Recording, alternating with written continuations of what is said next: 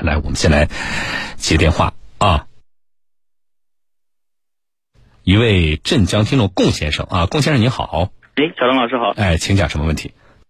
我是今年初五的时候驾驶一辆机动车在道路上正常行驶嘛，嗯，撞到了一那个没牵牵引绳的宠物狗，宠哎物狗嗯当场死亡了，对，为什么会撞到啊？他是趴在路上还是突然窜出来？突然窜出来，哦，什么狗啊？什么品种？应该是萨摩耶，萨摩耶，交警怎么定责？交警定的是我是无责，啊，那就是狗主人全责是吧？对的对的，啊，呃，那处理到什么程度呢？呃，我现在是正在修车嘛，我是车定损已经定完了，多少折损？是一千九百块，一千九百块啊。对，呃，你无责，狗主人全责。那么，呃，你对他的这个死亡狗的赔付呢？交强险赔的呃。嗯，没有，这个交警是说让我是就是无责赔付，赔付一百块，我就是对这个啊，那无责疑问无责赔付就是，那就你那这一百块钱你自己出了是吧？呃，目前还没出呢。啊，你这个动用你的交强险赔，不是你自己赔，知道吗呃？让你的保险公司赔。我是一直听着您的节目呢，我知道无责赔付这个事儿，哎但哎，是一一直您一直说的不都是无责赔付，属于相相当于人伤之类的无责赔付嘛？但是对这个狗的死亡，这个我啊，不是太不是，清你这是财产损失哎。人伤的话就不是一百块钱了，你知道吗？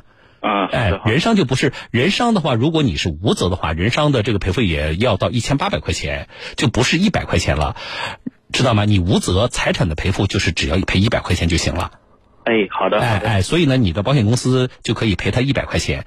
好，嗯那你的车损一千九应该由全责方来赔，对吧？对，啊、这个那是碰到的问题是什么？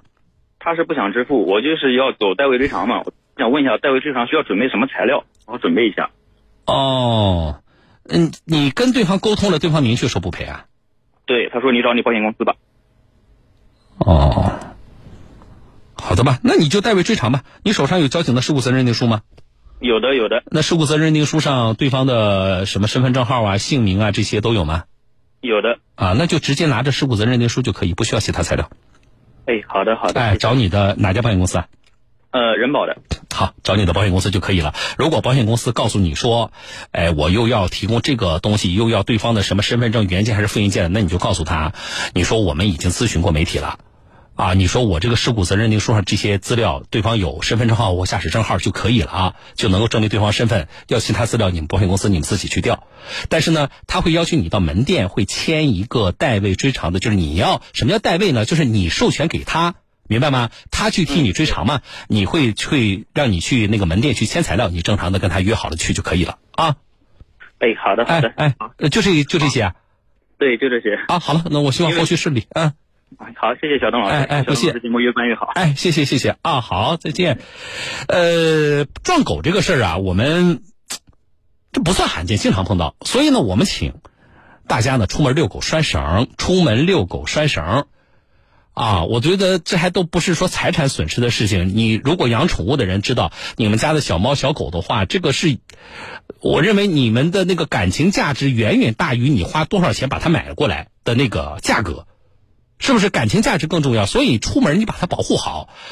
啊，那么我正常开车，这狗突然没拴绳跑出来撞死了啊，除非有其他的呃一些特殊的情况，否则的话，如果单纯的啊，从我描述的，就是我正常的驾驶，然后呢，狗突然窜出来把它撞死了，这种一般啊。这个省里是有一个指导性的一个文件的，就不是强制的，是指导性的。那么那个那个指导性的意见是什么呢？就是机动车无责，狗主人一方全责，这个大家知道。